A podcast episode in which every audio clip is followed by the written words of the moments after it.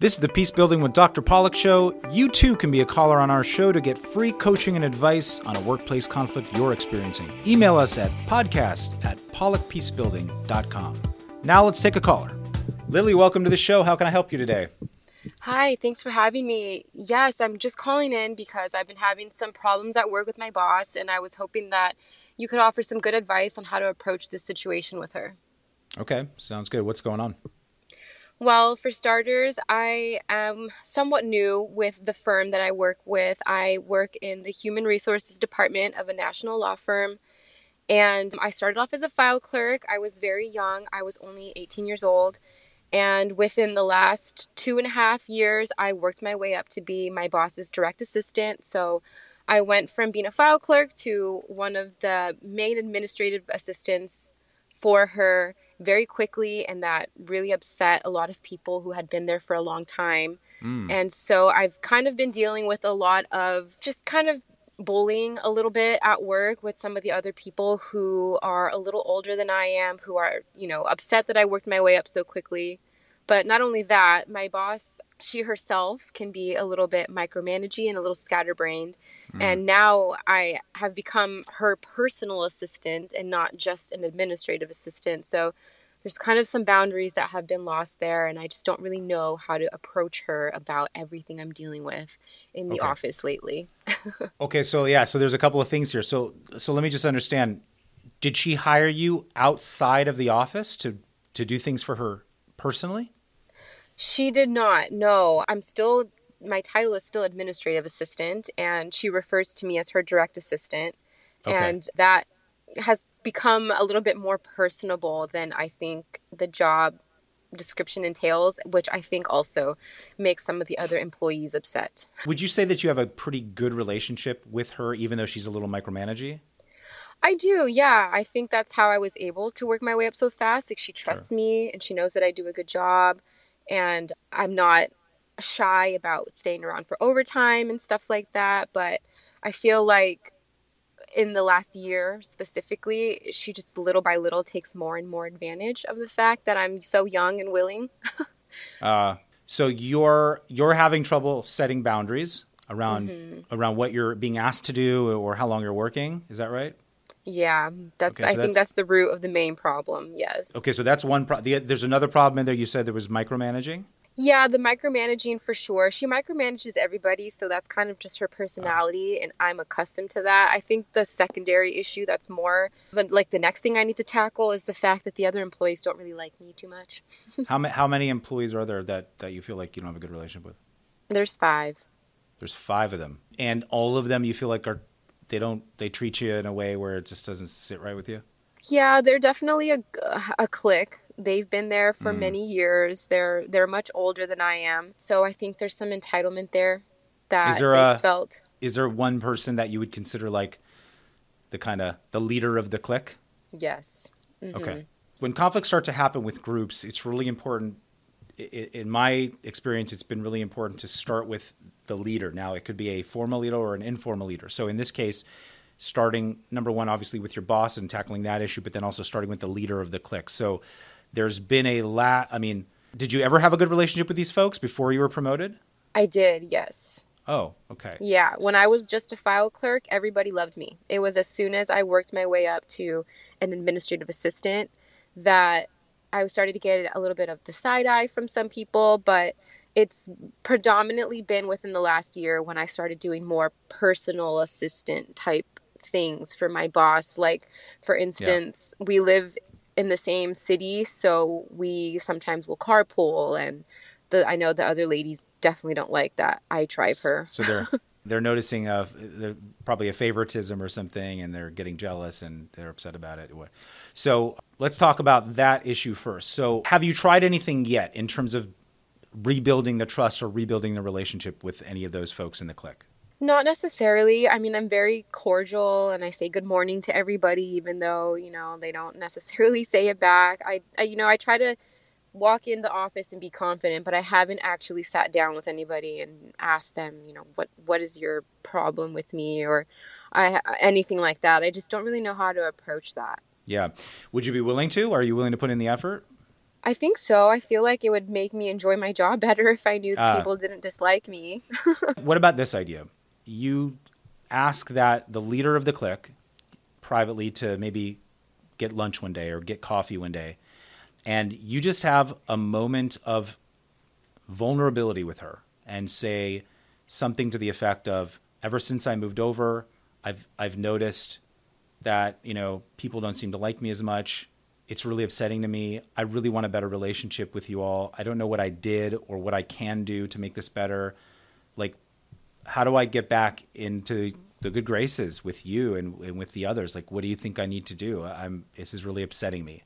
So letting her know that you really care about the fact that they, because they're, tr- I mean, it's like they can gossip all they want, but probably it might feel frustrating to them if they don't think that their frustration is affecting you at all.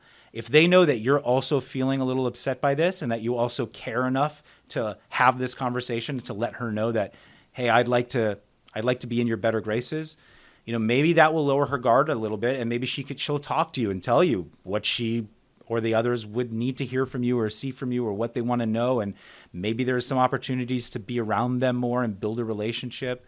So I think it's just I think having at least as, as a starting point, having a personal moment of vulnerability and asking for some help, asking for some support from that person that leads the clique could be a good first start, could be helpful. Do you, do you think you'd be open to doing that? I definitely would be because I I had good relationships with these people before. So uh, I'm hopeful that we can get back to that. It's just yeah, it's just been a very awkward last couple months. So I can Yeah. definitely try sitting down and talking with the leader of the group and seeing Okay. if she's willing to let her guard down a little bit.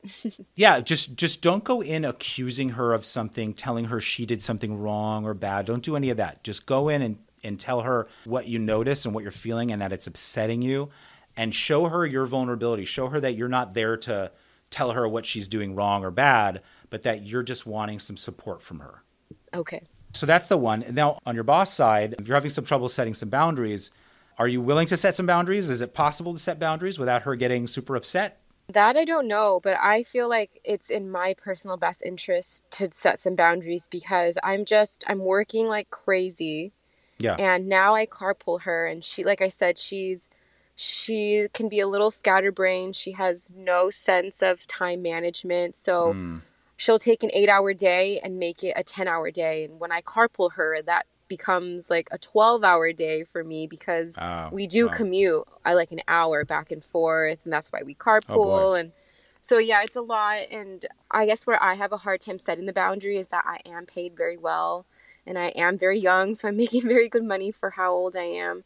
But yeah I feel like I feel like just a lot of the work that we do could be done in a regular 8 hour day but she just loses track of things or she's just putting the wrong task as a priority. And as a result I get stuck kind of picking up all the pieces. And even though I may have picked up all the pieces and finished my work for the day she'll still be in the office just kind of lingering around and I'm mm. just twiddling my thumbs waiting for her to say let's go because now we're each other's ride Yeah. so yeah it's it's just it's getting a little personal it's getting to the point where I need to set some boundaries for myself because Okay. Can I ask? So, if if there were two to three, just to start, two to three things you would change to set boundaries, what would those two to three things be? Like actionable changes. I think the first would definitely be to try to tackle the fact that the time management is not the greatest and I would maybe want to offer her some ideas or some help on how to time manage the day better so we're not having to work so much overtime every single day. It'd be different if it was like once a week we were staying that long, but it's literally Monday through Friday. Okay, but you presenting something to her and having her have to change something, very unlikely to work. That's not in your control. What is in your control is what? You determining whether you carpool, you determining what time you leave, and if she doesn't leave with you, then she can take an Uber. I mean, those are things in your control. I know they sound maybe a little harsh, but those are the kinds of things that you can absolutely tomorrow make a change with if you wanted to. Okay. Yeah, that So- does sound like something a little difficult for me to say to her, but you're right. You're you're totally right. And the problem is, is that you're if you're young and you're being paid well, and she's noticing that she can kind of push your boundaries, and she's taking advantage of that. It's not going to change until you set a boundary. And the thing is with setting boundaries with anybody that gets used to flexible boundaries and you start setting firmer boundaries, initially, a lot of times they will be disappointed or maybe upset or something. But you have to know that this is right for you, regardless of who gets disappointed. And in the process of setting those boundaries, you can have a conversation so that you can really set expectations with her and you don't have to just do it out of the blue. So you can come to her and say, You know, I love working for you. You know, I respect you. I really, I love this job, you know, whatever the positives are. But here's the thing I'm noticing a couple of things here that feel unhealthy for me. And I need to start making a change. Number one is the, the amount of hours I'm working. It's just, it's too much, especially with the carpooling and the drive. I really need your support in changing this. And here's what I'm proposing that I do XYZ. So something like that, where you start out with a positive, again, a, a moment of vulnerability where you tell her you need her help, you need support because this isn't healthy for you. And here are some of the changes you'd like to make. And then you can hear her out. What are your concerns with those changes? okay, those are your concerns. Let's talk about how to address your concerns and my concerns so that we're both getting our needs met. Do you think you could have that type of conversation with her? Definitely, yeah. I think I can. I, I think it's definitely time that I have that conversation with her. So yeah. I'm I'm eager to do it. Okay. And this is listen, this is good practice because she's a great teacher for you. Because in life you're gonna have to set boundaries with other people inevitably. And this is a great practice for you to do this right now for yourself. Thank you. I, I mean, I, I definitely respect her, and she's definitely helped me grow so much within the company. So I don't want to tarnish that relationship, but I definitely need to set a boundary. So I'm going to definitely make it a point to have this conversation with her ASAP. Okay, good. And tell her all that. Tell her that you respect her. Tell her that you don't, this is uncomfortable for you because you don't want to hurt the relationship at all because you really value it but you do need to set boundaries. Like tell her all that. Be vulnerable with her, and then she and hopefully she can she she will have a moment where she doesn't get defensive, but all but actually like sees you as someone coming to her for support, and then she can hopefully support you. Okay. Well, thanks so much for coming on, Lily. I appreciate it. Yes, hopefully no problem. Thank you. Thank you so much for the advice. It was very helpful. Good. Well, thanks, Lily. Good luck. Thank you. Hey, thanks for tuning into the Peace Building with Dr. Pollack show. Don't forget to subscribe to my channel for more workplace conflict advice. Share on social media if you think your friends and colleagues would benefit from this episode. And if you have a workplace conflict and want to be a caller on our show for free coaching and advice, please email podcast at pollackpeacebuilding.com. Thanks.